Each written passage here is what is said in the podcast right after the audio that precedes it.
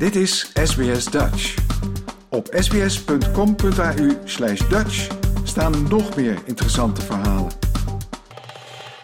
Stella, thank you so much for your time. Where exactly are you at the moment? I am in Mornington Wildlife Sanctuary in the central Kimberley in northern Western Australia. So, if we see the map in front of us, it's along the, the Gibb River Road or Fitzroy Crossing, I saw. Yeah, that's right. We're an eight hour drive from Broome um, along the Gibb River Road. We're halfway between Derby and Kununurra. Um, yeah, right in the centre there. And then a two hour detour. Our driveway is two hours long. So, very remote. Uh, and currently we've uh, we're in the wet season, so all our rains are flooded. So we're currently flooded in again. Not as bad as last year, but feeling very remote out here. Yeah. So what kind of work do you do there? So I'm the operations manager at Mornington, and I have a team of land managers, uh, and we work doing fire management um, in the in this area. We've got nearly um, 900,000 hectares of land that we manage across Mornington, Marion Downs, and on the tableland with our partners with the Yulamburu Aboriginal Corporation. Um, fire is a big focus of our work, but we also um, manage feral herbivores through shooting and mustering and stock-proof fencing. Um, there's lots of other other jobs that we're involved in as well as weed management um, and assisting our science team when the researchers are, are, here is a big part of what we do as well. Mm. What kind of wildlife can you find around you? Uh, it's a very diverse, unique place up here, and and, and as we you live out here through the year, you'll notice that the wildlife really does come and go with the weather. Uh, for example, at the moment, it's just frog species 10 plus frog species you can hear just walking around at any time. Um, but there's also a lot of endangered species. Uh, there's northern quolls found on Mornington and lots of other smaller mammals that are really important to manage and, and monitor over time. Mm. You just mentioned uh, the wet season. Can you please describe the situation at the sanctuary this time last year? So this time last year, there was uh, an extratropical cyclone sitting up to the north of um, the central Kimberley. Um, similar to what we've just had now, uh, a tropical low kind of moving across the country. But last year, it, it hung around for, for many days and dropped hundreds of millilitres on Mornington and the rivers. Uh, it's a natural flood prone area through here. We have lots of creeks that come up and down, and that's natural in the environment. But this year, um, last year, sorry, the rivers just yeah kind of took over the the whole sanctuary, and um, yeah, it was um, yeah turned into quite an emergency. Mm, it was like one big sea, and uh, for the listeners, um, the area we're talking about as big as Great Britain. Yeah, that's right. Almost 900,000 hectares. It's a huge area. Um, not all of that area was flooded, but it's the Fitzroy River catchment that comes right down through Mornington and Marion Downs.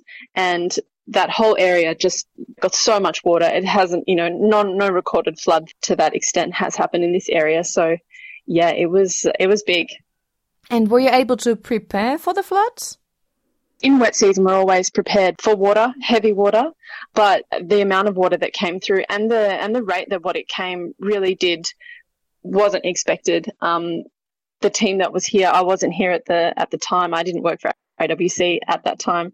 Um, had prepared for as much as they could, and the water just kept coming on rising, which yeah caused a challenge for lots of things. Yeah, it caught caught people by surprise of how quickly it moved. But we are usually, and we are still this year, very if not more prepared.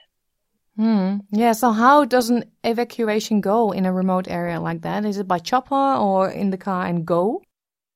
No, at the moment we have no car access at all. Our rivers are are all up and the roads are very muddy. Um, we do have an airstrip, but when the rivers are high, you can't access it. So evacuation is by helicopter. And to that, last year it happened. The storm kind of hung and sat over the top of Mornington for multiple days, and the team wasn't able to get out for three days. So there was, you know, they had supplies, but they had no power, uh, no water. So so yeah, they had to make do with what they had, and and we got them out in the end after three days. Wow.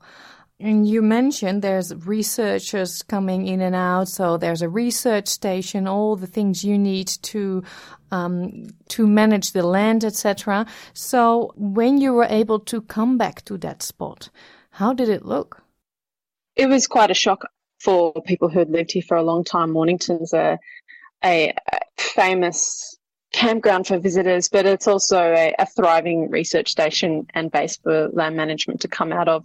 So coming back and seeing the the devastation that had happened after the flood um, was tragic, and it was yeah quite a shock. Lots of people lost all their personal belongings and their houses, and some people have lived in Mornington for seven years, and you know that's a lot of a lot of time and memory that they've had, and um, yeah, it was heartbreaking, but there was yeah, there's a real resilience amongst the the Kimberley team. Um, you know, we're used to kind of harsh climatic environments, so there was a drive to to keep going and, and make the most of you know the land of, of what we can manage and, and get back out into into doing what we why we're all up here.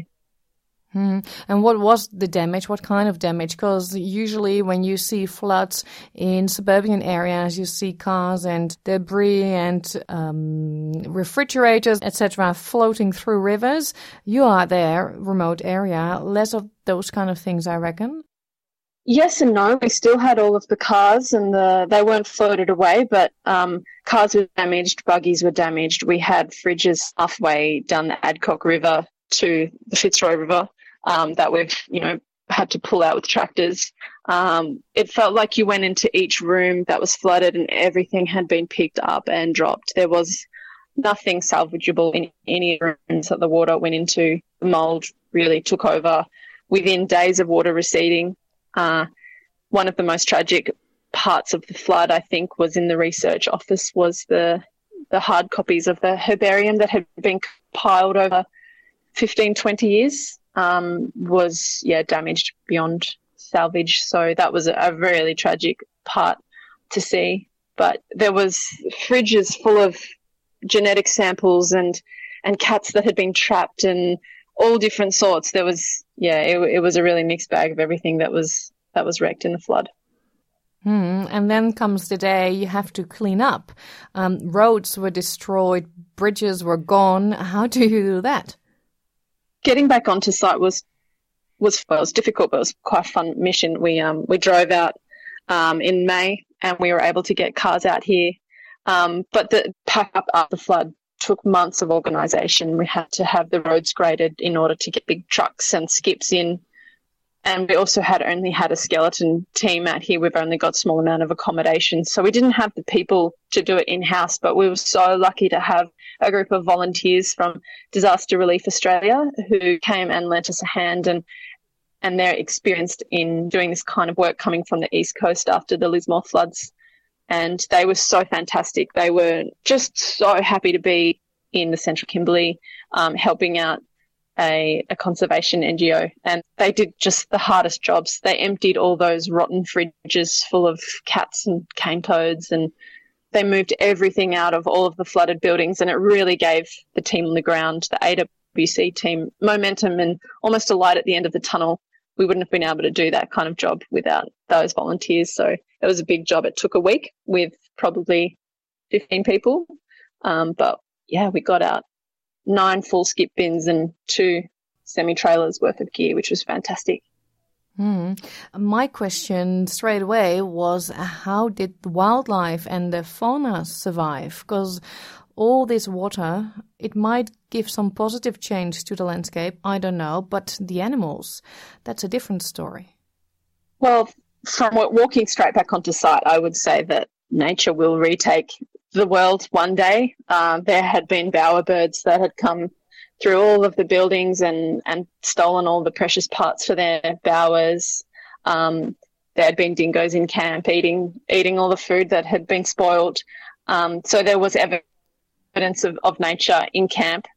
Um, but we have the Monash Purple Crown Fairy Wren researchers out here at the moment, um, and they haven't reported great losses uh, in in wren numbers since the flood, which has been great. Um, their research is ongoing, but the landscape does look different in certain areas. There's a lot of vegetation that's been scoured off the cliffs, which I'm sure damages habitat. But and this is, you know, and I suppose a natural natural phenomenon. And yeah, the, the science team will and the research team will kind of look into these kind of things over the next couple of years and the impacts that they have had.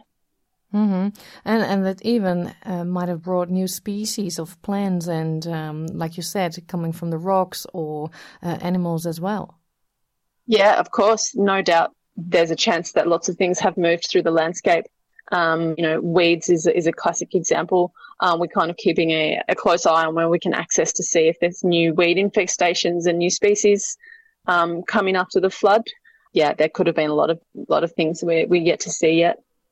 Mm-hmm. Yeah, how big is the setback for the research team and for um, you know managing the land? Because um, after water, everything grows quickly, and um, you you said you started with um, the fact that you also do some uh, control through fire. Do you have much more work to do now? Yeah, of course. We've had three consecutive big wet seasons from last year, and the build up of the vegetation has been phenomenal. And the place looks fantastic. It's so green and, and beautiful. Um, but when you're managing fire on a landscape scale like we do, we try and keep large fuel loads, but also manage to keep low fuel loads so wildfire doesn't wipe out the whole whole area. Um, and we've found it difficult, definitely, to to kind of work with the big fuel loads we've had after all the wet seasons. And the Wren researchers will say that the kind of the, the vine thickets in the creeks have really thickened up since the flood and also without a lot of you know haven't had big teams of people in being able to work on the on the weed management has mean that yeah there's lots of different variables to work with since the flood but yeah yeah, well, it was a big task to clean it up. Now you can um, go ahead, go further, and do your job. Um, we will share some of the photos of the cleanup on our website, sbs.com.au/slash Dutch. And I wish you all the best. Thank you. Wil je nog meer soortgelijke verhalen? Luister via Apple Podcasts, Google Podcasts, Spotify of waar je je podcasts dan ook vandaan haalt.